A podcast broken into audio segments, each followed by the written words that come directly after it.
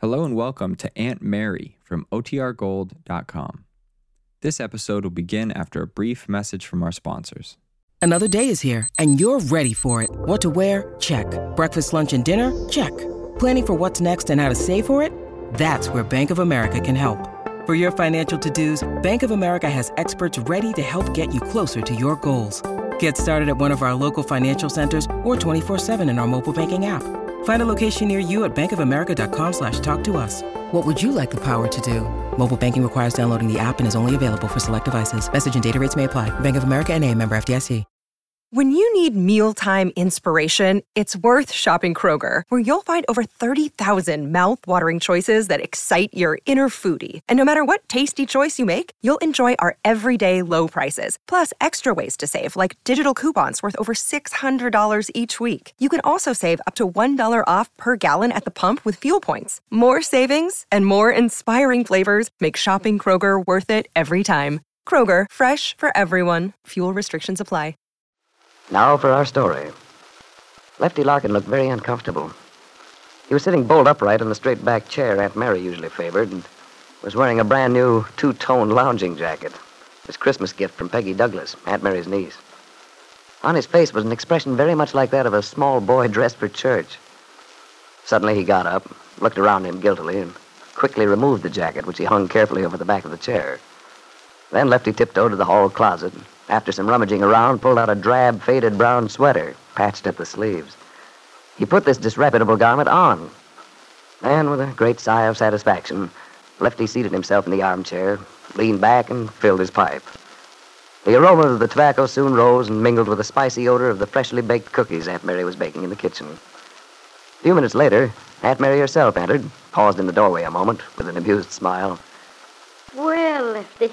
Oh, what are you welling about, Aunt Mary? Wherever did you dig up that disgraceful old sweater? Peggy said she'd hidden it so you'd never find it. She did, eh? Well, I found it just the same.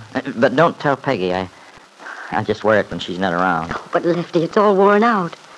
And Peggy was so pleased with the way you look in your nice new jacket. Don't you like it? Oh, sure, sure. I like it fine, but, but holy smoke, I feel like some college boy or something. It's too fancy for me. I'm no dude. Lefty. Well, darn it, I, I don't feel right in it. Anyway, not for wearing around the house. But promise you won't tell Peggy. All right, Lefty, I'll keep your secret. but really, you're as bad as Randy with that old football sweater of his. I don't know. A guy gets attached to a thing he's had a long time. I never do feel right in my clothes until they're sort of broken in. But by the time they're broken in, as you call it, Lefty, they're all worn out. Still, I guess you're entitled to your little um, idiosyncrasies. It's like me with my old thimble. I've had that thimble since I was 12. My mother gave it to me for my birthday. I just can't sew without it.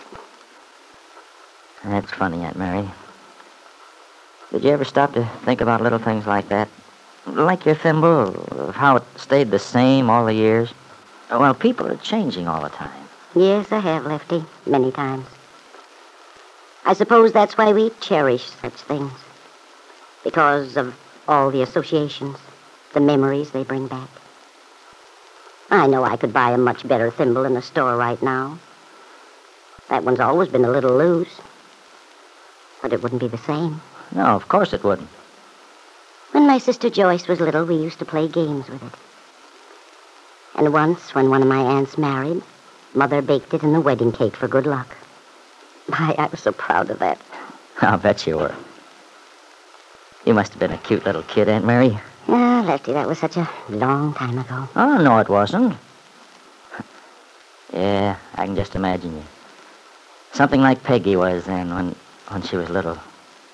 Long curls. well, I hate to disappoint you, Lefty, but I had pigtails and freckles which made me very unhappy. Hmm, all the same, you can't tell me you weren't a cute little girl. I, I just won't believe it. no.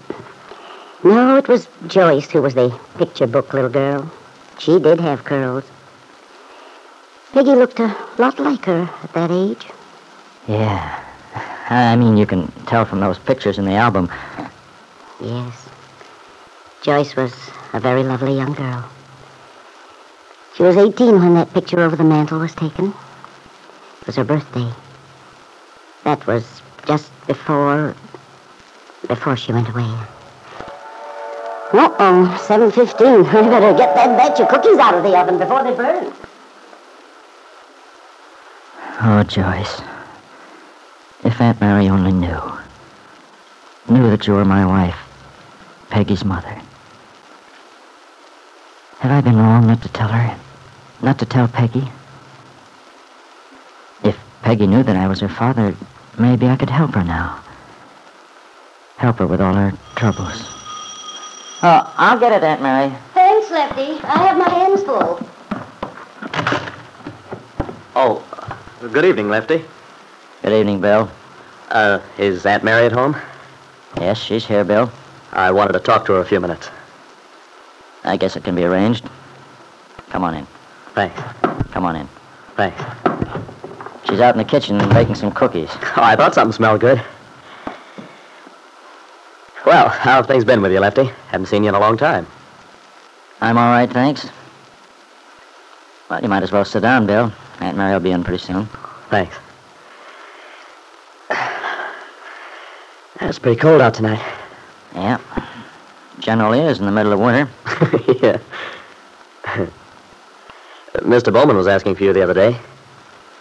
What's on his mind? Oh, he just wondered if I'd seen you, how you were. Well, you can tell David that I'm getting along just fine. He'll probably di- be disappointed to hear it, too. Oh, no, Lefty. Oh, you're all wrong. Mr. Bowman's very fond of... Bill Meade, is that you? Yeah. I hope you don't mind my dropping in. Well, of course not. Why don't you come on out and say hello? Oh, thanks, I will. Excuse me, Lefty. Sure. Run right along. Hello, Aunt Mary. Mmm, hey, it smells good out here. Well, the oven was nice and hot, so I thought I'd make a batch of cookies. Here, Bill, try one. Oh, thanks. Gosh, this reminds me of home when I was a kid. Mmm, boy, these are good. I'll give you some to take back with you. You can have them with your coffee in the morning. Oh, that'd be swell. I especially wanted to talk to you tonight, Aunt Mary. You've been such a lot of help.